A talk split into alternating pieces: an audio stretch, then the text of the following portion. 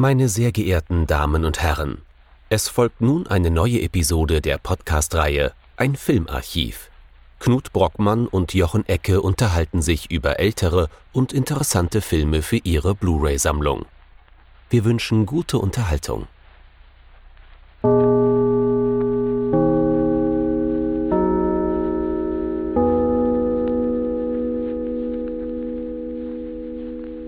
Hallo Knut.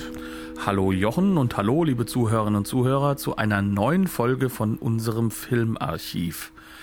Wir hatten das Vergnügen, beziehungsweise Jochen hatte das Vergnügen, bei einer Buchvorstellung zugegen zu sein, die uns dazu inspiriert hat, uns noch einmal in die neue tschechoslowakische Welle hineinzubegeben und uns einen Film herauszupicken, der in den 60er Jahren durchaus für Furore sorgte und verboten wurde. Wir, wir wissen jetzt sogar, wie man das in der Landessprache ausspricht. Nova Vilna. Siehste? Guckst du mal. Da haben wir viele gelernt. Mhm. Was haben wir uns denn angeschaut? Wir haben uns angeschaut einen Film, der hauptsächlich mal unter seinem englischen Titel bekannt ist, äh, Intimate Lighting. Äh, der deutsche Titel heißt leider Intime Beleuchtung. Weiß nicht, wie ideal das Ganze übersetzt ist. Auf jeden Fall aus dem Jahr 1965.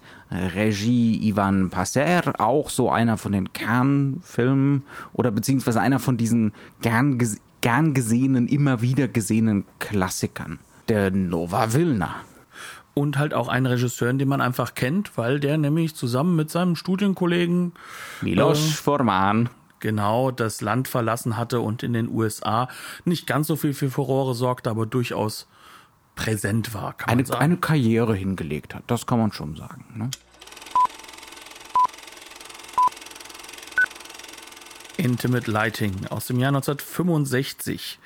Ähm, bevor wir da reingehen in das Thema und uns auch vielleicht ganz kurz mal mit dem Buch beschäftigen, das dazu rausgekommen ist, worum geht es denn in dem Film selbst? In dem der Plot des Films, sofern er denn überhaupt einen Plot hat, ist ein sehr beobachtender Film, ist mittlerweile zu fast schon so einem nee, nicht fast, wir streichen das mal, ist definitiv äh, zu einem Arthouse-Klischee geronnen. Es geht um einen Musiker, einen Profimusiker namens Peter, gespielt von Stenek äh, Besuschek, glaube ich. Wahrscheinlich ist vollkommen falsch ausgesprochen, ich schäme mich sehr. Der in sein Heimatdorf auf dem Land zurückkommt, weil er da an einem Konzert teilnehmen soll. Also die ganzen anderen Musiker, die da aufspielen, sind Amateure. Er wird da so als Solist hinzugebeten, um der ganzen Veranstaltung so ein bisschen Glanz zu verleihen. Ne?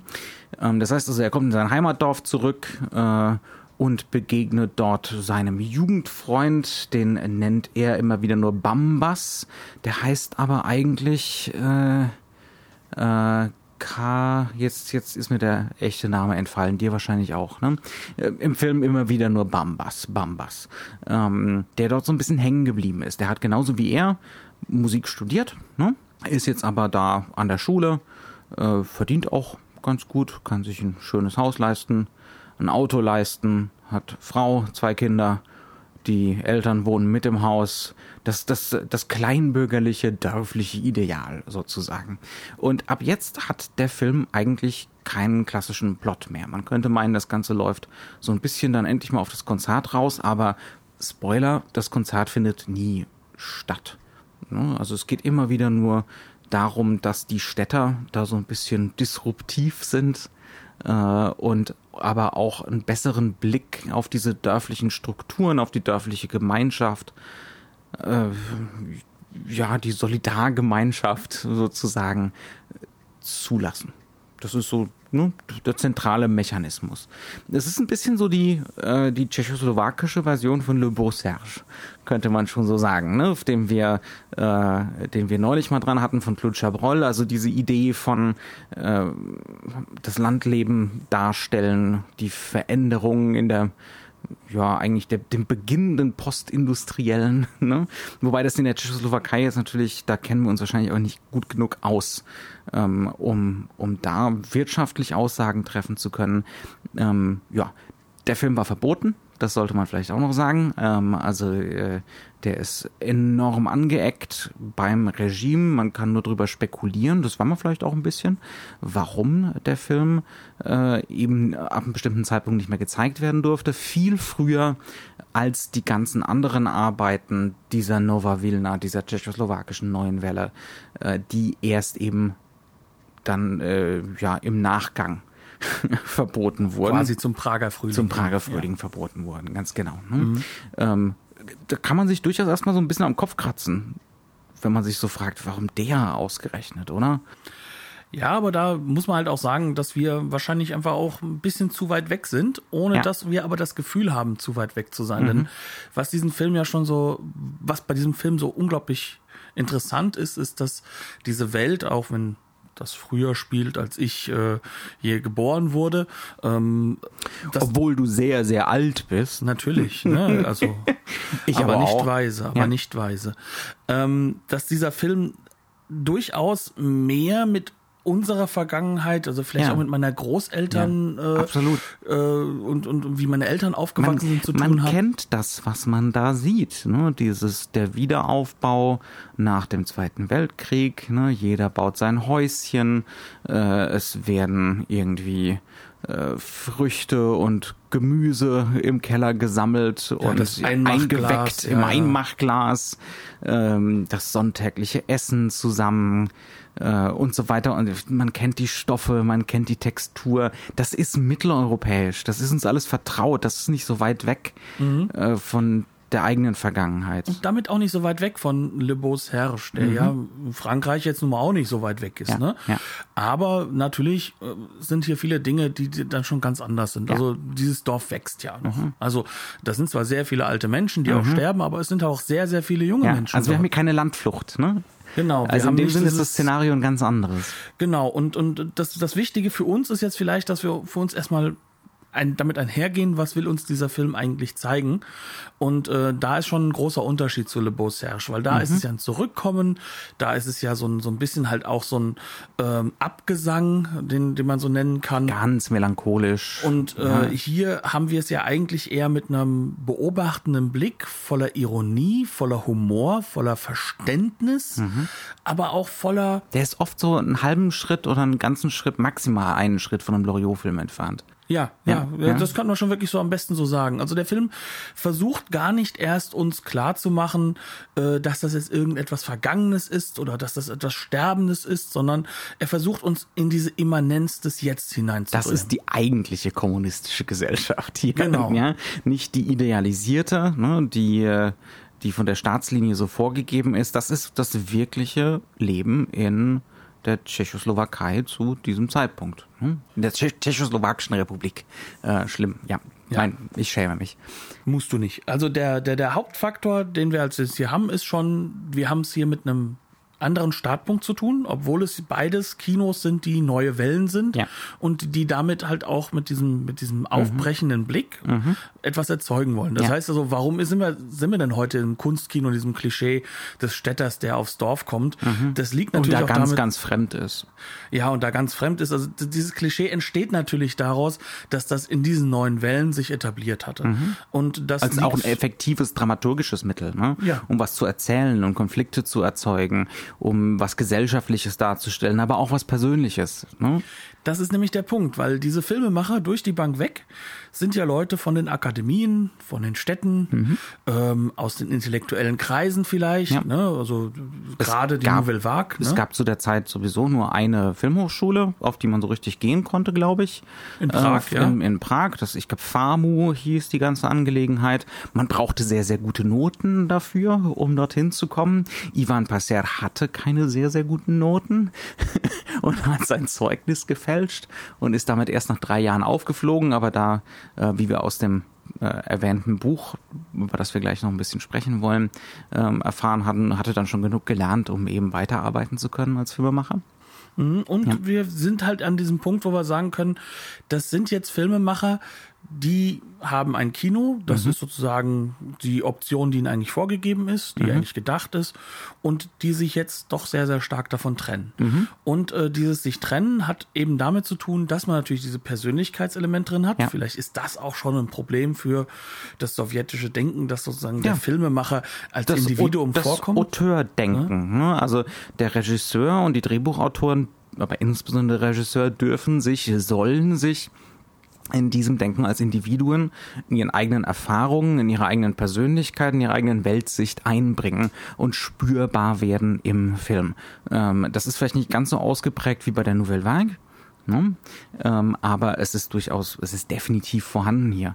Äh, das ist, das ist ein riesiger Faktor, ne? mit dem man definitiv beim, äh, beim Regime aneckt. Gar keine Frage. Ne? Und dann natürlich dieses ganz explizite, diese Abwendung vom sozialistischen Realismus, von der Heroisierung und der Idealisierung und von der Parteilinie hin zu, ja, es gab dann ganz viele verschiedene Optionen in dieser Nova Vilna. Eine Option ist Surrealismus, so ein ganz spezifischer tschechoslowakischer Surrealismus, mit dem haben wir es hier nicht zu tun. Nein, absolut nicht. Außer in einer Sequenz, vielleicht so ein kleines bisschen. Ja, wobei ich da sagen würde, dass auch die eigentlich realistisch zurückgebunden Ja, ist. ja, also ja.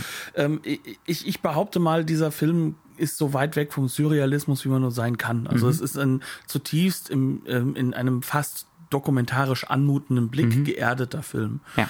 der versucht, äh, seine Optionen gar nicht so sichtbar zu machen, Mhm. sondern der versucht, die Figuren, sage ich mal, immer ein bisschen länger zu beobachten, als es normalerweise der Fall wäre. Ja.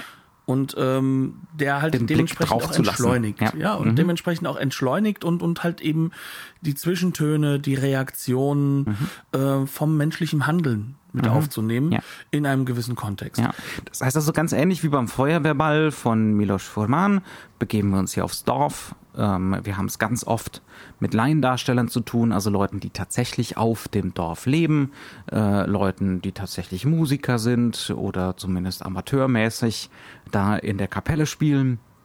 Ähm, und das verwundert jetzt auch nicht sonderlich, weil eben Ivan Passer für Mir, äh, Milos Forman eben auch Drehbücher geschrieben hat, zum Beispiel für den Feuerwehrball. Ne? Ähm, das ist so der, der grundlegende Ansatz, aber wir haben ja schon einen gewissen Unterschied zum Feuerwehrball, oder? Ja, also der grundsätzliche Unterschied ist natürlich derjenige, Feuerwehrball ist durchaus ein, ein, ein Screwball-Film der Eskalation. Also es geht darum, dass etwas außer, der Kont außer Kontrolle gerät, mit Kameraoptionen, die ins Reagieren kommen, die äh, Chaos mit aufnehmen oder die halt mit, mit diesem Chaos-Element spielen, sagen Ja. wir mal. Ja. Und hier haben wir es mit einem Film zu tun, der ganz im Gegenteil dazu Hier gibt's keine Eskalation. keine Eskalation Ja. hat, sondern sehr, sehr ruhig bleibt, der äh, eigentlich äh, aus diesem Alltäglichen nie richtig rausbricht, Mhm. außer in Gesprächen, also in, in Träumereien von Mhm. den Einzelpersonen und der ähm, im Kern versucht festzustellen, wie es denn so ist, wenn man da äh, als Außenseiter plötzlich in so eine kleine Gruppe von Menschen hineinkommt, die sich ihre Normen festgelegt haben, ihre Rituale Ja. und ähm, allein durch seine Anwesenheit schon Ja. die Sachen in Frage stellt oder oder zeigt halt einfach, dass dass hier Umbrüche sind.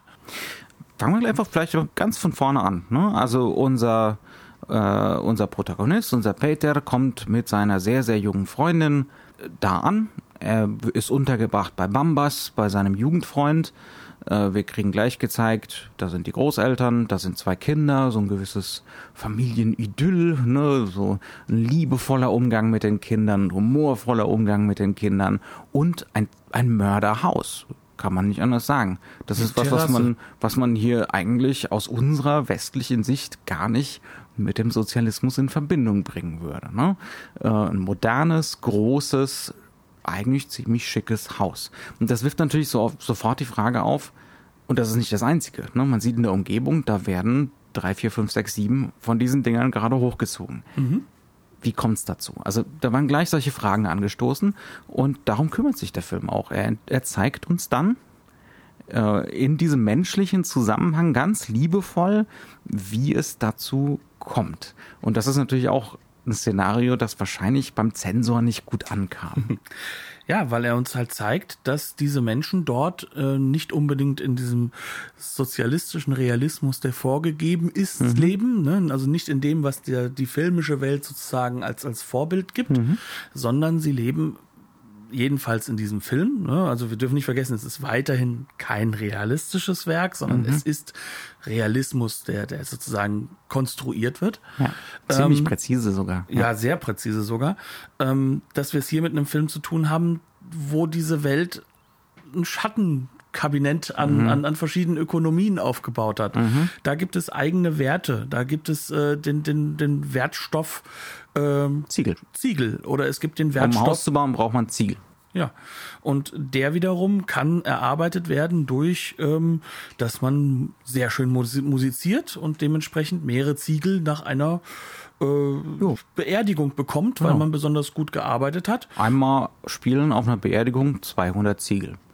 Oder man hat halt guten Alkohol, den kann man auch in Ziegel umwandeln. Das mhm. heißt also, wir haben hier so eine Tauschgesellschaft, die vollkommen mhm. fern von dem, was sage ich jetzt mal, ähm, ein, ein sowjettreues Regime hat. Planwirtschaft, äh, ne? Äh, ja. was, das, was die sich halt sozusagen da vorstellen oder mhm. aufbauen. Genau. Und der Film erzählt das nebenbei. Und zwar erklärt er dem Städter, wie sie das gebaut haben. Da ist dann der, der Opa ne, im Hause, der ihn einfach erklärt, hier, die Ziegel darfst du nicht kaputt machen, weil die Städter damit rumspielen, wie kleine Kinder. Auch das ist wiederum so ein interessantes Bild, mhm. was aufgebaut wird. Ähm, sondern er sagt dann, das ist wichtig, davon hast du jetzt hier sechs Stück, das sind ungefähr zwölf Shots Alkohol. Mhm. Das ist wiederum das und jenes. Und dann, dann, dann wird das auch wirklich mal eiskalt durchgerechnet, wie viel Alkohol denn jetzt, sage ich mal, so dieses Haus wert ist, das da hochgezogen wurde. Also entweder 800 Mal besoffen sein oder du hast halt ein Haus. Mhm. Genau. Ja. Und, und das sind halt eben das, so Optionen. Das klingt verdammt nach äh, einen Kredit aufnehmen. Ja. ne? Wie im Westen. Ich spare mir das vom Mund ab, aber dann habe ich wenigstens dann den kleinbürgerlichen Traum vom Eigenheim. Ne? Und es klingt gleichzeitig aber auch so ein bisschen nach ähm, ebenso Wiederaufbau mhm. nach ähm, eigenem kleinem konstruierten Wirtschaftswunder, mhm. ähm, das hier vielleicht mit der Schnapsbrennerei im Keller eher zu tun hat. Mhm. Aber ähm, es klingt nicht nach ähm, dem, was, sage ich mal, vorgelebt wird. Und die Städter, die dorthin kommen, die sind schon komplett anders. Also wir sind ja, ja 1965, das ist jetzt noch nicht so lang her, mhm. äh, dass sich, äh, sage ich mal, äh, äh, das Regime so gebildet hatte. Und trotzdem kommen da Leute an, die einen ganz anderen Lebensrhythmus haben, die auch in einem ganz anderen Leben sind. Also mhm. man muss dazu sagen, ähm, Peter und äh, Bambas sind ja quasi gleich alt. Mhm. Ne, Bambas. Aber ähm, Bambas wirkt entschieden middle-aged. Ja. Hat, also, hat, hat auch schon seine Kinder, hat so seine, hat so seine Sorgen losgeworden, seitdem er in der, in der Schule, in der Musikschule einen Direktorenposten mhm. hat, muss er wenigstens nicht mehr so viel mit den Schülern und ach, der ganze Stress. Ähm, und, und auf der anderen Seite hat man dann halt mit Peter jemanden, der noch immer als Solist vielleicht nicht im großen Orchester spielt, aber eben aus der Stadt, aus Prag. Den ewigen ähm, Jugendlichen geben kann. Den, ne? Und halt auch mit einer jungen Freundin dorthin kommt, nicht verheiratet ist, mhm. sondern halt eben wirklich ähm, das Leben von einem, ja, es ist kein Junggeselle, aber eben von einem jungen ja, Pärchen weiterlebt. Dünner Schlips, Geckenhut, sie hat die, den Standard 60er Jahre Bob, ne, von, von der Frisur her, ähm, mhm. ähm, die, die würden auch äh, in einem Chabrol-Film oder äh, in einem Godard, einem frühen Godard oder bei Truffaut nicht sonderlich auffallen. Ne? Das sind junge, hippe Leute. Mhm. Ähm, heute würde man halt mit äh, äh, Steckfrisur und Undercut da aussteigen. Ist Undercut überhaupt noch? Um Gottes Willen, ich bin so alt. Ähm, aber äh, wir sind hier in Frankfurt, wir, nicht in Berlin. Wir, wir, müssen das nicht wissen. Wir, wir verstehen uns. Ne?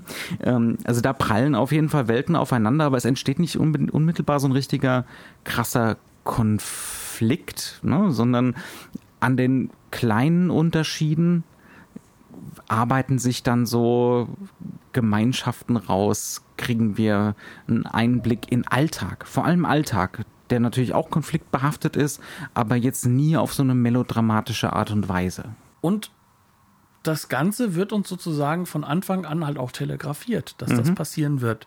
Also lass uns mal so ein bisschen zurückgehen mhm. und ähm, wir haben jetzt so ein bisschen so ein Setup gegeben vom ja. Inhalt her. Ähm, wir können auch gleich noch ein, zwei weitere Beispiele vielleicht mhm. bringen. Aber lass uns einfach mal damit anfangen. Das ist ein bisschen so ein Gefühl ne, für die Textur. Wir haben noch gar nicht drüber geredet, wie der ganze Film inszeniert ist, aber da kommen wir gleich drauf. Genau, darauf will ich gerade ja hinaus. Mhm. äh, dass wir jetzt einfach mal damit anfangen, was Knut, erklärt Knut ist uns... mir immer einen Schritt voraus. Nein, definitiv nicht. Das, aber das liegt aber auch daran, dass er einen besseren Blick auf den Monitor mit den Shownotes und der Gliederung hat. Deswegen nehmen wir das an meinem Computer auf. Okay, egal wie. Ähm, wir, wir kommen jetzt einfach mal an den Punkt, an dem wir uns sagen, wie, wie beginnt der Film jetzt wirklich? Mhm. Das erste ist, wir sehen im Endeffekt äh, die Credits. Dahinter ist äh, eine normale Sch Schulwand, äh, es ist eine normale äh, eine Kreidetafel, ja. ne? Und ähm, wir hören dazu hervorragende Orchestermusik. Mhm. Und ab einem gewissen Punkt kommt da plötzlich ein Typ rein, der dann scheinbar was mit der Musik zu tun hat, der dirigiert. Und irgendwann hören wir ihn auch, wie er was dazu sagt. Mhm. Und urplötzlich wird dieses Orchester gar nicht mal mehr so gut, sondern wird sehr laienhaft. Ähm, da merkt man schon von Anfang an, worauf kommt es dem Film an. Denn in Wirklichkeit sind das keine, es sind Laienschauspieler, aber es sind gar keine Laienmusiker, denn dieses Orchester ist eigentlich ein echtes Orchester, mhm. das hier aber so tut, als ob sie gar nicht mhm. echt wären. Also der Dirigent ist äh, auch als ob es Amateure wären. Ne? Genau. Ja. Der Dirigent dieses Orchesters kommt auch andauernd in dieser neuen Welle vor. Ähm, und zwar immer als Dirigent und als Musiker. Mhm. Und wir haben jetzt diesen Moment, in dem wir dann plötzlich merken, aha, diese Musik war ja schon immer da, die ist im Jetzt, die ist hier wirklich. Wir haben da jemanden, der was übt, uns wird jetzt auch ein bisschen was erzählt dazu, aber aber wir haben jetzt so eine Rollenverteilung hingestellt bekommen. Die Musik muss nicht perfekt sein. Mhm. Die Menschen sind nicht perfekt. Wir haben jemanden, der versucht, denen das da irgendwie einzutrimmen. Und dann erfahren wir von dem Solisten, der ankommen soll. Und dieser Solist, der wird dann das Tempo vorgeben. Mhm. Also der Mann aus Prag. Mhm. Und jetzt schneiden wir erst hin zu diesem ankommenden Menschen. Die Musik mhm. ist wiederum an. Aber ganz klein im Hintergrund bekommt man mit, eigentlich ist das noch immer diese Orchestermusik. Denn mhm. man hört so zwei, dreimal, wie dieser äh, ähm, äh, Dirigent wiederum seine Anweisungen hineingibt. Das heißt also, was wir da gleich am Anfang demonstriert bekommen, ist so das, das Gemeinschaftsbild oder auch vielleicht sogar das Gesellschaftsbild des Films. Ne? Die zentrale Metapher des Films ist immer wieder Menschen, die zusammen Musik spielen. Und wir bekommen gleichzeitig mit, dass alles einen gewissen Realismus des Imperfekten, des Nicht-Perfekten hat. Ja, ja. Ähm, was übrigens ganz und gar nicht stimmt für das Filmbild selbst. Das ist so eine Sache, die man auch nochmal nachher vielleicht so ein bisschen besprechen kann. Mhm. Aber dieses Imperfekte, dieses Wir sind nicht so richtig zusammen, es passt nicht. Mhm. Manchmal ähm, ist es Shep. Manchmal ist es Shep. Jeder hat seine eigenen Interessen, dann äh, redet einer blöd von der Seite rein. ja. Genau, ja. all das ähm, zeigt uns sofort, wie wir diesen Film zu lesen haben mhm. und was in diesem Film halt relevant ist. Und mhm. das sind die Zwischentöne, im mhm. wahrsten Sinne des Wortes. Ja, die ja. Beobachtungen, die Komik, die aus Individualismus entsteht, ne, dass jeder in seinem eigenen Kopf ist, dass jeder eben seine eigenen Interessen verfolgt. Ähm, aber das Wichtige letzten Endes ist dann doch trotzdem, das kann man schon so interpretieren. Das klingt jetzt ein bisschen banal, aber es ist, glaube ich, gar nicht so sehr. Es hat was sehr Humanistisches. Es wird nie die perfekte Performance bei rauskommen, aber es geht schon ums Zusammenspielen, ne? Ja. trotz allem. Ja. Man ist abhängig von den anderen. Ja. Ohne den Bass kann auch die schönste Geige nichts bringen. Auch damit eckt man natürlich im Sozialismus an. Ne? Das ist nicht die offizielle Parteilinie. Es soll, es soll schon was äh, Ideales bei rauskommen und das Individuum soll ja eigentlich in dieser Gemeinschaft aufgehen. Ne? Mhm. Also es geht dann eben, es darf, es soll eigentlich nicht um diese kleinen, feinen Beobachtungen, die Situationskomik gehen. Nee, nee, nee. Äh, ne? Also es soll, äh, es, es sollte eigentlich bei, einem, bei einer Orchesterszene sollte es um Masseninszenierung des Gelingens gehen. Ne? Und äh, das findet hier überhaupt nicht statt. Das ist Nein. so das exakte Gegenteil. Ne? Also wenn man so ein bisschen länger drüber nachdenkt, kann man schon so rekonstruieren, was der Zensor wohl beim Sehen des Films empfunden hat. Wobei das finde ich aber ja, durchaus ähm, auch relativ uninteressant ist und glaube Ja. ich auch gar nicht mal den Regisseur und Drehbuchautoren Ivan Passer so interessiert hat. Ich gehe davon aus, ihn hat mehr davon interessiert, sich mit diesen Menschen Das, auseinanderzusetzen. ja, da, da- damit hast du natürlich vollkommen recht. Das ist kein Film, der anecken will. Also der Film legt nicht drauf an, hier für einen Skandal zu sorgen oder so. Nee, der ist, der ist unglaublich liebevoll. Der hat einen wahnsinnig humanistischen Zugang zu all diesen Figuren. Es gibt hier niemanden, der wirklich bösartig ist. Es gibt keine Villains. Es gibt Leute mit Schwächen und auch Stärken. Ja, und es gibt aber keinen, der nur das eine oder das andere hat. genau, ja. Ja. Ähm, ja. Aber was es halt ist, und das zeigt der Film, es ist ein Film der Frustration über das, was man gerade hat und wie man gerade unterwegs Ja. Mhm. ist, aus seiner eigenen Perspektive. So, wir haben also jetzt sozusagen diese Leseanleitung bekommen von dem Film. Ja? Mhm. Jetzt sind wir sozusagen mittendrin. Jetzt lernen wir die Protagonisten, wenn wir sie so nennen wollen. Das sind ja auch eher so Figuren, die auch ein bisschen mitschwimmen. Ne? Lernen wir sie kennen, aber Mhm. Vor allem dazu da sind, dass, dass sie wie wir von außen da drauf gucken können. Genau. Ne? Und das sind halt eben diese beiden äh, schönen, schmissigen Prager Personen, von denen dann halt eben der Solist auch noch als der eingeführt Hipster. wird, der den es sind Takt vorgeben wird. Ja, Ja. genau. Mhm.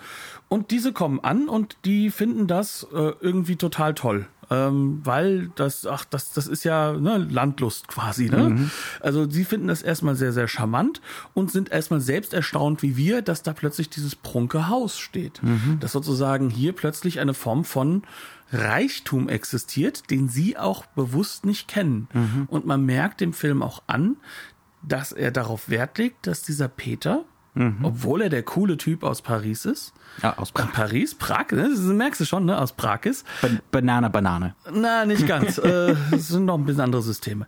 Aber äh, dass, dass dieser Mann durchaus auch neidisch ist auf das, äh, Mhm. also mal auf das Lebensmodell, das da sein Freund gewählt Aber hat. Bambas ist genauso neidisch auf ihn. Das ist der Punkt. Und da kommen wir halt, glaube ich, auch an diesen nicht nur sehr menschlichen Punkt ran, sondern da kommen wir auch so ein bisschen an den Kern ran, worum es in diesem Film kernmäßig geht. Nämlich das, was wir haben, sehen wir nicht so sehr. Und ähm, alles, was sozusagen eine Veränderung bringt oder was, was keine Veränderung ist, ist Trott. Das ist dieser Alltag. Und hier wird dieser Trott, dieser Alltag auseinandergerissen.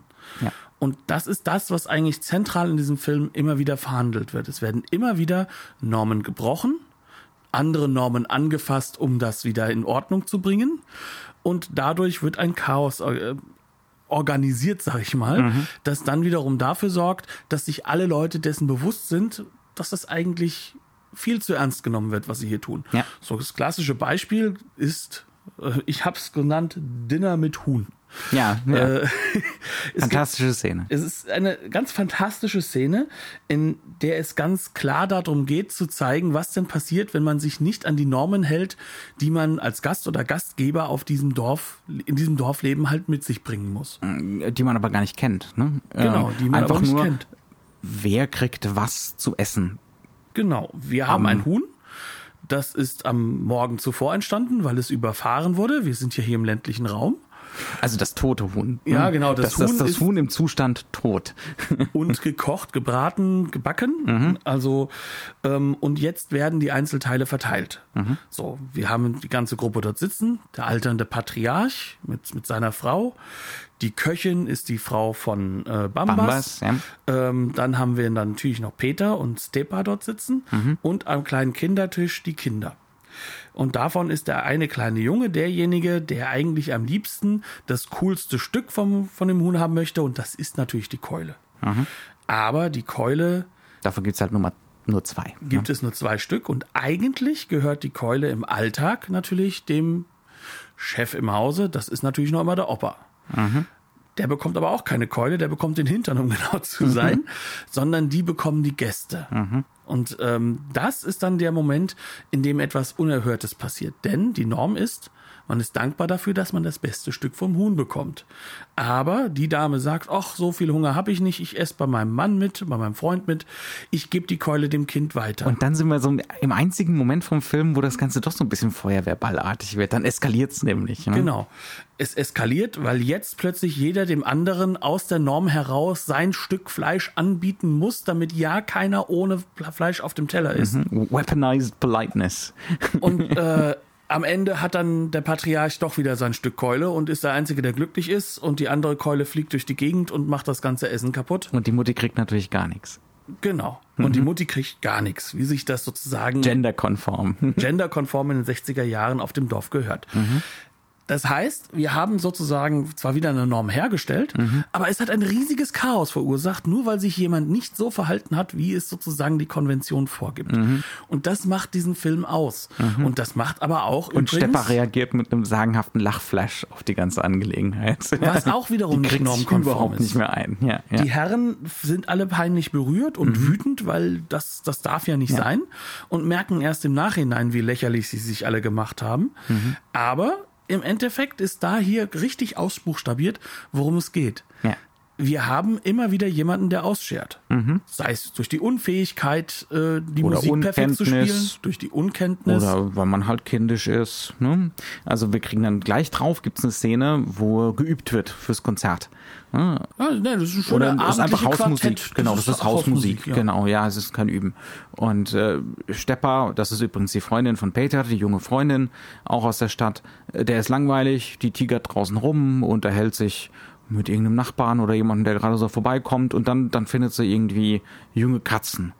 Und dann hüpft sie vorm Fenster hoch mit hier ist eine junge Katze und hier ist eine schwarze und hier ist, ja. Also es gibt immer wieder diese Disruption, ne? Mhm. Die, weil sie einfach kindisch ist, ja. Also, sie, sie, fühlt sich auch den Kindern viel mehr zugehörig. Ne? Mhm. Ne? Also es, auch das ist ja so ein Element, was diesen Film ausmacht. Mhm. Das ist, ähm, wir werden konfrontiert mit allen Lebensphasen. Mhm. Ne? Gleichzeitig ist da der alterne ehemalige ja. Apotheker, der sagt, oh, mein kleiner Finger, der macht nicht mehr so wie früher, aber das kommt halt mit dem ja. Alter. Ähm, wir haben in dieser Gruppe jemanden sitzen, der sich weigert, den nächsten Schritt zu gehen, der, der von ihm eigentlich ja gerade in dieser Dorfgesellschaft erwarten würde, nämlich eine Familie zu gründen. Und wir haben natürlich die Konflikte zwischen zwei Patriarchen, nämlich mhm. demjenigen, der im, zwei, im, zweiten Glied ist, nämlich der, der musisch Begabte äh, Bambas und, und seinem Schwiegervater, der ein aggressiver Patriarch ist. Mhm. Und beide wollen ganz, ganz wichtig hier ähm, sozusagen die erste Geige im wahrsten Sinne mhm. des Wortes spielen ja. in diesem Quartett. Ähm, bis man sich irgendwann mal darauf geeinigt hat, dass man ja eigentlich Musik spielt, um Musik zu spielen und nicht, ja. nicht um, um irgendwie der Beste oder Wichtigste zu sein. Mhm. Aber das sind alles Haus, äh, Aushandlungsprozesse, ja. die diesen Film ausmachen. Mhm. Und das sind vor allem Prozesse, äh, die eine unglaubliche Komik entwickeln, die aber auch sehr leise ist. Ja, es mhm. ist kein, es ist ein Schmunzelfilm. Du hast es zwar als Schmunzelfilm bezeichnet. Mit traurigen Figuren. Mit traurigen Figuren, das ist völlig richtig. Ähm, und diese, dieses, diese Komik, die entsteht zum Beispiel dadurch, wie wir es schon ein bisschen angeschnitten haben, dass Passer auf bestimmte Szenen länger draufhält, als es jetzt andere Regisseure tun würden. Also es gibt zum Beispiel eine Beerdigungsszene. Die Dorfgemeinschaft trägt jemanden, einen der ihren, zu Grabe. Und äh, Stepper begibt sich dann einfach so zur Trauergemeinschaft in der Kapelle. Und anstatt irgendwie im Hintergrund stehen zu bleiben, drängt sie sich durch die Reihen. Das ist so ein ja, es ist so leicht Telefoto, so dass wir wirklich so eine Menschenmenge haben, dicht gedrängt, weil sie halt gucken will. Sie will wahrscheinlich den Sarg sehen. Ne? Wir sehen den Sarg selber nicht. Das heißt also auch wir werden in diese Position gedrängt so. Wir wollen eigentlich auch gerne gucken, was diese Dorfbewohner da gerade gucken. Ne? Das ist eine häufige, ist eine häufige Strategie des Films, dass wir äh, auch visuell in diese Außenseiterperspektive so gesetzt werden, ne? in diesen, in diesen Blick, Blickwinkel rein. Und ja, dann drängt sie sich da halt so die Reihen bis sie vorne angekommen ist und äh, natürlich in völlig unpassenden Klamotten. Sie gehört da einfach nicht dazu. Äh, sie ist da so Touristin. Ne? Äh, so hat das Ganze. Und keiner, da sagt jetzt keiner was. Also es ist jetzt nicht so, dass der Film das redundant macht, dass sie sich da gerade unmöglich verhält. Ne? Auf diese Schlussfolgerung müssen wir selber kommen. Und das können wir nur deswegen, weil diese Einstellung sehr, sehr lange steht. Ne? Weil mhm. wir da wirklich ausgiebig zugucken, äh, zugucken können. Äh, es geht, wir kommen nicht gleich zum Ergebnis, ne? sie steht in der ersten Reihe, sondern wir gucken jetzt zu, wie sie sich da wirklich durchdrängt. Und so funktioniert der Film ganz oft. So ein, äh, wir fangen beobachtend an, fast schon so dokumentarisch, und dann merken wir, nee, nee, nee, das Bild ist sehr präzise eingespannt und es geht hier um was sehr Bestimmtes. Mhm. Ja? Auf gar keinen Fall um was Dokumentarisches, sondern es geht hier darum, uns dass wir selber über unsere Perspektive reflektieren und dass wir äh, das Handeln der Figuren reflektieren. Ne? Mhm. Und dann wird's auch saukomisch. Also für mich wurde es komischer als für dich, ja. Ähm, aber das ist dann saulustig, weil man so einen Fremdschämen-Faktor hat. So, um Gottes Willen, mach das doch nicht, was tust du da? Ja, ja ähm, und da ist die Distanz bei mir stärker geblieben, denn Ja. diese Strategie ist wirklich eine, die uns ähm, bis zum gewissen Punkt dieses Dokumentarische versucht, sozusagen aufs Auge zu drücken, Ja. im wahrsten Sinne des Wortes. Mhm, ja, ja. Der Film ist in Schwarz-Weiß gedreht. Ja. Es ist viel und häufig Handkamera, also Mhm. Zumindest eine leichte Kamera, die man wohin stellen kann. Ähm, bei Außenaufnahmen ist äh, fast nur natürliches Licht Ja, dabei, ja. ähm, zumindest bis auf eine einzige Sequenz. Äh, es geht darum, dass dieses, auch wenn wir in Innenaufnahmen sind, dass das Licht, das benutzt wird, im Endeffekt trotzdem einen Realismus-Effekt hat, dass es, wird nicht immer motiviert durch eine Deckenlampe, einen Lampenschirm, der irgendwo neben dem Radio oder dem Plattenspieler steht bei Nachtszenen äh, und dann verschwindet ein Gesicht auch mal im Halbschatten, äh, werden Augen dunkel und solche Geschichten. Das heißt natürlich nicht, dass der Film nicht ausgeleuchtet ist, ne?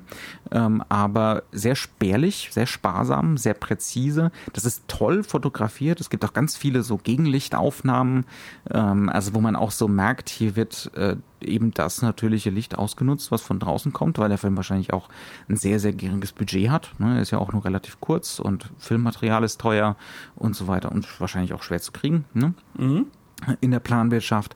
Also alles so Faktoren. Ne? Der ist meisterhaft fotografiert, aber du hast vollkommen recht. Das hat so einen schon einen intellektuellen Gestus. Gar keine und Frage. Er versucht aber auch gleichzeitig, wie er halt eben unglaublich strategisch arbeitet. Mhm. Er versucht uns trotzdem sozusagen einen gewissen Effekt mitzugeben. Und dieser dokumentarische Effekt ist natürlich einer, der nicht von der Hand zu weisen ist, Mhm. weil, wie gesagt, wir haben es auch hier meistens mit Brennweiten zu tun, die durchaus als in Anführungszeichen Normalsicht ja, ja, gelten ja, würden. ja, da ist kein praktisch kein Weitwinkel dabei. Wir haben Bis auf eine Sequenz.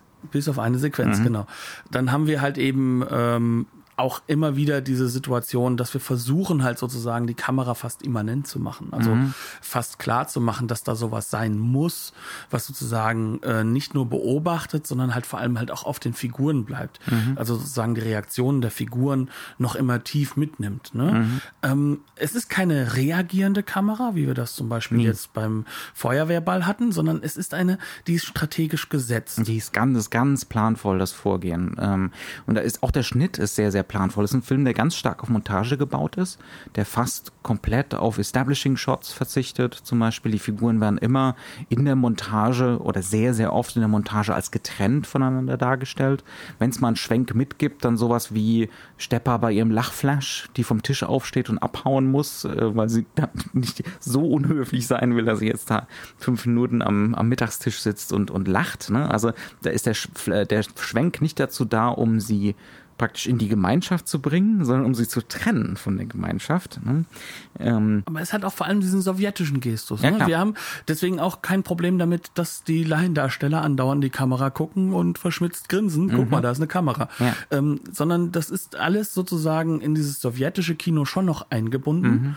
Aber es geht halt wirklich darum, über die Montage Figuren miteinander natürlich zu kontextualisieren, statt sie in eine Aufnahme mit reinzunehmen. Aber dann, wenn es wichtig wird, Mhm. ja. dann setzen wir Wenn's auf eine ein klassische, wenn es ne? Mhm. ein Statement ist, setzen wir auf Mise en scène. Wenn es darum geht, dass das Quartett spielt, dann wird das komplette Quartett gut ausgeleuchtet, Weil der Punkt diese Gemeinschaftlichkeit ist. Ne? genau ins Zentrum Diese gesetzt. Gemeinsamkeit, ja. ja. Und dann haben wir auch das Fenster im Hintergrund, wo dann plötzlich die Katze hochgehalten wird, Mhm. was dann sozusagen wieder ein disruptives, trennendes Element ist. Mhm. Das heißt also, auch am Mittagstisch, wer jetzt wo sitzt, Ja. ähm, welche Leute eingeblendet werden und welche einmontiert werden, Ja. all das ist sehr, sehr deutlich schon vorher geplant. Ja. Ähm, obwohl ganz glasklar, und das merkt man im Film auch an, an diesem Set, sehr viel Freiheit herrscht, weil man natürlich mit Laiendarstellern nicht Ja. so arbeiten kann Na wie klar. mit äh, klassisch es hat auch ganz pragmatische. Gründe. Ne? Es hat auch komische Gründe. Also Timing zum Beispiel ist was, was man sehr viel leichter hinbekommt über, Monta über, über Montage und eben nicht über Mise en scène. Aber es hat eben auch diesen, äh, die, diesen Wert auf der Interpretationsebene. Die Figuren müssen getrennt voneinander gezeigt werden, ne? in ihren eigenen Einstellungen, weil hier gerade beim Mittagstisch wegen dieses Hähnchens ein Regelwerk zerbricht, eine Ordnung zerbricht ne? ähm, und was fragmentiert. Ähm, also ist sehr, sehr präzise gemacht. Es gibt auch immer wieder so äh, ironische, lustige Hooks zwischen Szenen. Es wird zum Beispiel das Huhn überfahren und liegt da so und äh, Schnitt und wir sind bei der Beerdigung von einem Menschen. also so diese Sorte von, äh, von augenzwinkernden Überblendungen und Hooks zwischen, zwischen Szenen äh, zeugt auch davon, dass das hier eben kein rein einfangender, improvisierter Film ist. Das ist ein sehr präzise geplanter. Ne? Und das ist halt sozusagen das, was auch diesen Film am Ende im wahrsten Sinne des Wortes dokumentarisch wirken lässt. Also wir mhm. erinnern uns dran, was ich ja vorhin schon gemeint hatte. Ähm, wir haben ein eigentlich professionelles Orchester, das versucht zu spielen, wie nicht, äh, wie, ja. als ob sie es nicht seien. Mal ne? scheppert Ton, mal aus dem Takt. Ja. Genau. Ähm, und warum macht man das Ganze? Man macht das Ganze natürlich, weil man einen Effekt erzeugen möchte. Ein Realitätseffekt. Und ja. dieser Realitätseffekt hat nichts mit der echten Realität zu tun, sondern er ist eine konstruierte. Mhm. Aber diese konstruierte Realität hat natürlich eine kommentierende mhm. und damit auch komische Funktion. Mhm. Und das ist das, was halt diesen Film sehr stark halt wirken lässt, mhm. weil diese Komik, du hast ja Loriot schon schon so ein bisschen erwähnt, ist ja sozusagen eine des Alltags, eines des Wiedererkennens, mhm, ja. das auch für uns wiedererkennend Unbedingt, ist. ja. Und ähm, wir, wir bemerken ganz, ganz schnell, wenn hier Leute blicken, die uns damit telegrafieren, du hast hier gerade was falsch gemacht. Mhm. Du hast eine Norm gebrochen. Mhm. Du, du bist jetzt hier in der Form tätig, du hast hier einen Egozentrismus reingebracht. Mhm. Ja. Und gerade die Herrschaften aus Prag sind sehr egoistisch am Agieren. Mhm. Aber auch wiederum nicht bösartig, sondern nö, nö. sie lieben die kindlich. Leute drumherum. Ja, es ist ja. kindlich. Ja. Sie sind halt mehr noch Kinder als die teilweise jüngeren Leute um sie herum. Mhm. Mit, ja, ja, ab, ab, absolut. Ja, wir haben schon gesagt, ne, Stepper mit Anfang 20 hätte wahrscheinlich auf dem Dorf schon drei Kinder oder so. Genau. Ja. Ähm, wir haben immer wieder jetzt angedeutet, dass es da so eine Szene gibt, ne, die so ein bisschen aus dem Rahmen fällt. Liefern wir erstmal den Kontext. Ja, also das Wichtigste ist, eigentlich haben die beiden alten Freunde gar keine Chance gehabt, mal miteinander zu reden. Mhm. Ähm, das dauert, das zieht sich hin bis ne, genau. kurz vor Schluss. Genau, wir, wir haben auch das Gefühl, dass sie gar nicht miteinander reden können, weil sie sind ja in ihren Verhaltensweisen durchaus gefangen und auch der Städter folgt Normen, die er gelernt hat äh, und mit denen er auch nicht mehr so einfach auf Bambas halt eben zukommen kann. Und dann gibt es natürlich immer eine Brücke, die funktioniert immer. Mhm. Das ist der Alkohol. Ja. ähm, und da kommen wir dann in diesen Moment rein. Es ist spät abends. Dort sitzt dann Bambas in seinem Stuhl, wo oder Sessel, wo er wohl scheinbar abends immer sitzt, hört sich im Radio Musik an und äh, jetzt kommt halt Peter dazu. Brütend, man trinkt melancholisch. Ja, dann trinkt man eine Menge. Ja. Ähm, glasklaren, sehr hochprozentigen Alkohol. Mhm. Und dann fängt man an, nicht nur die alte Zeit wieder zu reminiszieren, sondern halt auch offener miteinander zu werden. Ja, es, es findet so eine Verbrüderung wieder statt. Ne? Ähm, wo die Jahre der Trennung so eingeebnet werden, so plötzlich verschwinden. Auch das ist mittlerweile ein bisschen eine klischeehafte Szene äh, und ich glaube, hier sieht man so einen Film, wo diese Art von Szene halt eben erfunden wird. Ne? Wo sie auf jeden Fall funktioniert, ja. weil er halt eben dieses Setup fast, also der Film geht 71 Minuten mhm. und fast 40 Minuten bereitet er diese Szene vor. Ja. Ja. Ne? Und äh, das ist jetzt, sage ich mal, ähm, auch deswegen wichtig, weil jetzt wird hier verhandelt, wie sind wir denn als Menschen? Ne? Was, was ist jetzt hinter mhm. diesen Fassaden da und was mhm. sind da mhm. für Träume? Und es wird relativ schnell klar, dass äh, Peter das mit dem, ja, fertiges Haus und äh, mhm. da ist immer was, was äh, schon äh, irgendwie zu essen noch da ist oder zu trinken, wo man immer wieder mal kurz in die Speisekammer kann. Das, Wenn man das nachts hat schon was. Fress, ein Alkoholfressflash kriegt. Ja. Genau, und, und auf der anderen Seite, Bambas äh, will einfach nur noch raus, hält es nicht mehr aus. Ja. Der schnarchende Opa, den hört er jede Nacht.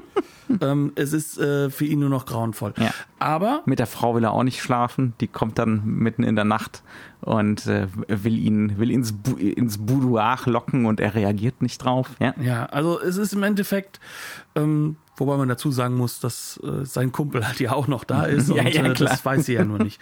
Aber ähm, im Endeffekt geht es hier darum, dass wir plötzlich merken, die verbindet was. Ja. Die verbindet die Studienzeit. Mhm. Äh, Bambas ist äh, die Ideale. Die Ideale. Bambas ist äh, musikalisch weitaus virtuoser als alles, was man vorher gehört hatte. Mhm. Im hochalkoholierten Zuga äh, Zustand spielt er die Geige wirklich virtuos. Und ähm, dann kommt der Moment, in dem sie sich sagen, hier, wir müssen hier raus. Wir müssen, ne, alles schlimm, lass uns von vorne beginnen, lass uns wegrennen. Mhm. Und ab diesem Moment wird der Film plötzlich alles andere als realistisch. Für eine Minute oder so. Es ist ganz kurz. Ne? Genau, aber er macht das auf allen Ebenen. Wie vorhin gesagt, die Musik ist fast immer diegetisch. Das heißt, wir haben immer eine Rückbindung, Ja. entweder zu dem Orchester vom Anfang Oder zum Plattenspieler oder zum Radio. oder, zu jemandem, ja. Mhm. der es gerade direkt spielt. Wenn man in der Kneipe ist, sieht man auch die Musikanten oder es singt jemand. Und hier plötzlich wird das Stück, was vorher gespielt wurde, jetzt eingespielt Mhm. von außen in einer nicht diegetischen Form. Das heißt also, es ist ganz klassischer Score. Mhm. Und wir haben plötzlich ein Bild, in dem sie draußen in Nachts. ihren nachts in ihren Im Klamotten extremen Gegenlicht. im extrem fast noiresken Gegenlicht äh, versuchen wegzurennen mit ihren Musikinstrumenten. Fährt dann der Bus an ihnen vorbei, anstatt dass sie einsteigen. Und wir merken, ja, hier wird eine Art Traumbild aufgemacht, vielleicht ein Realismus, der ein Traumbild ist. Es wird nie offenbart, wie hundertprozentig klar Ja, das ist. ja. Und dann ist schon der nächste Morgen und das Thema ist wieder vorbei. Natürlich äh, steckt da auch ein revolutionäres Potenzial dahinter. Ne? Äh, äh, So diese, es ist ein bisschen auch eine, es ist ein radikal ambivalentes Bild, weil man nicht so genau weiß, ob man das jetzt gutheißen soll, ne? diese Fantasie. Aber das ist ja eigentlich westlicher Individualismus, ne? diese Idee. Ich kann hier meine Verantwortung hinter mir lassen, alles hinter mir lassen, um äh, meinen eigenen Träumen hinterher zu rennen. Ne? Äh, das ist ja alles, wofür der sozialistische Realismus eben nicht steht. ja. ähm, also das ist wahrscheinlich so der, der, der radikalste Moment des Films. Ne? Und, Aber- aber, auch das ist, ist fein austariert. Und es ist in einer Form durchdacht, dass einem relativ schnell klar wird, sie werden es beide sowieso nicht tun. ja. Ja. Weil da ist auch viel zu viel, was hält. Und Mhm. äh, ähm, das, was sie ja aufregt, ist ja das Dysfunktionale. Das, Ja. Mhm. was nicht so hundertprozentig funktioniert. Aber ihr Leben besteht daraus, dieses zu ertragen. Ja. Also ohne zu sagen, wie dieses Bild konstruiert ist, das Endbild ist das ist das absolute Bild des Ertragens eines dysfunktionalen Moments, den man aber als Gemeinschaft einfach jetzt Mhm. Über sich ergehen lässt. ist auch ein stark konstruiertes Bild, aber es ist so lustig und wir, wir spoilern das ausnahmsweise mal nicht. Genau. Ist aber auf jeden Fall eines der besseren Schlussbilder im Kino. Und es ist vor allem eines, das uns wunderbar danach nochmal erklärt, ach, darum ging es jetzt eigentlich die ganze Zeit wirklich. Und ähm, ja. Ja. und das macht diesen Film dann durchaus auf einer sehr intellektuellen Ebene konstruiert, natürlich, Ja. aber halt auch wirklich herzlich. Ja, ja, Ja? eben. Also es ist eben keine Kühle. Ne? Das ist ein ganz klar, ist ein Film mit einem akademischen Background. Das ist ein äh, sehr präzise äh, gemachter Film, ne? der sehr genau weiß, was er tut und was er will. Der sich aber auch sehr, sehr stark ablösen möchte von dem, was man als klassisches Unterhaltungskino bezeichnet. Er will eine Agenda haben. es ist auch der klassische Debütfilm. Ne? Ja. Man möchte schon so ein, man möchte da schon so einen Kracher abliefern, auf Und- jeden Fall. Und das ist halt dieser typische Kracher fast aller neuen Wellen. Nur bitte nicht professionell, nur keine Profis. Bitte, bitte nicht. Bitte lass uns mal woanders gucken. Ja. Und das macht der Film durchaus energiereich. Ja. Und damit würde ich sagen, sind wir an dem Punkt, an dem wir dieses Mal nicht nur über die Blu-ray sprechen wollen, Mhm. sondern halt vielleicht auch einmal über eine der Quellen, die uns ein paar Informationen dazu geboten haben Exakt. zu dem Film. Fangen wir mit der Blu-ray an. Äh, die ist bei Second Run in Großbritannien erschienen. Die machen ganz, ganz viele von diesem mitteleuropäischen Film. Es ist ja nicht Osteuropa, es ist Mitteleuropa. Das ist, ne, das, das ist ein wunderschönes Remaster ähm, mit nicht gar so viel extra Material, aber auf jeden Fall hoch empfehlenswert. Äh, generell ist das Label fantastisch. Das ist ein tolles, tolles Label. Äh, bei allen Blu-rays, die die veröffentlicht haben, auch DVDs, mir fällt da kein schlechter Film ein. Ne? Ja, Ähm, sie haben halt, äh, sie versuchen halt natürlich den intellektuellen Kram Nur klar. äh, voll nach vorne zu schieben. Also Ja. das, das, das Cover von diesem Film wird dem so null gerecht. Ja, ja, das Cover, also wenn man sich das anguckt, wie du es gesagt hast, ne, äh, im Vorgespräch, das sieht aus wie so ein surrealer Film, wie was aus dieser, äh, da ist so ein Typ mit einem Fez, also sowas Fezartigem und der hält sich eine Trompete ans Ohr, aber äh, das Mundstück, also äh, ein komplett surreales Bild, das kommt im Film tatsächlich kurz vor, aber ist vollkommen irrelevant, ja, und ist auch ästhetisch überhaupt nicht repräsentativ. Mhm. Also ja, ja, klar, das ist Catering, ne?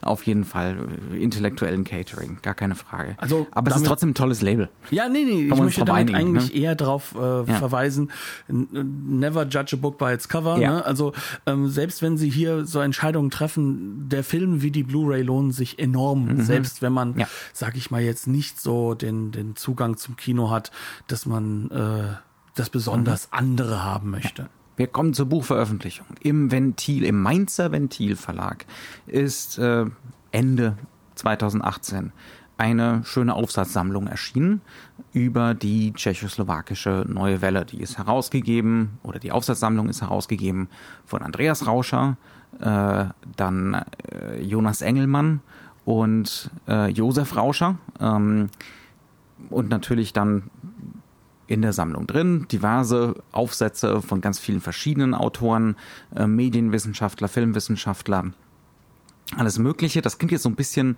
nach undurchdringlich und akademischer Jargon. Aber in der guten alten Tradition der Mainzer Filmwissenschaft ist das ein wunderbares Lesebuch geworden. Also das ist nichts, was irgendwie unzugänglich wäre, sondern das ist ein Buch, das auf eine ganz wunderbare Art und Weise, ohne seicht zu werden, einem diese tschechoslowakische neue Welle und die wichtigsten Akteure und die wichtigsten Filme vorstellt. Ähm, ist auch für ein akademisches Buch mit 25 Euro nicht wahnsinnig teuer. Ja? Und wir möchten es hiermit nachdrücklich empfehlen für, äh, für Leute, die sich so wie wir da ein bisschen reinwursteln wollen. Also zum Beispiel für Intimate Lighting über Ivan Passer ist da ein wunderschönes kleines Essay, also es ist wirklich ein kurzes Essay äh, von Andreas Rauscher drin, ähm, wo ihr wahrscheinlich die ein oder andere Anekdote von uns wiedererkennen werdet, mhm. äh, weil wir uns das natürlich mit Wonne vorher durchgelesen haben. Wir haben sie zitiert, wir haben sie nicht gestohlen, wir zitieren. Also egal wie, ähm, wir werden neben der Blu-ray auch dieses Mal in den Show Notes auf das Buch verweisen. Mhm. Ähm, wir kriegen da kein Geld oder sonst irgendwas dafür. Das heißt, wir verweisen direkt einfach mal auf die Verlagsseite und, und wie das Buch halt aussieht, ähm, wo ihr es euch irgendwie kaufen wollt oder ob überhaupt. Da wollen wir gar nichts zu sagen. Äh, wir empfehlen es aber. Wir, wir empfehlen es einfach, weil es ist schön, dass über eine so lang vergessene mhm. Welle halt einfach äh, jetzt dann doch mit das sehr ist die erste große einführende deutsche Publikation zum Thema. Genau. Mhm. Und dementsprechend sagen wir, ja, viel Vielen Spaß Dank. beim Lesen, viel und Spaß beim Schauen. Und bis zur nächsten Woche. Genau. Tschüss. Bis dann.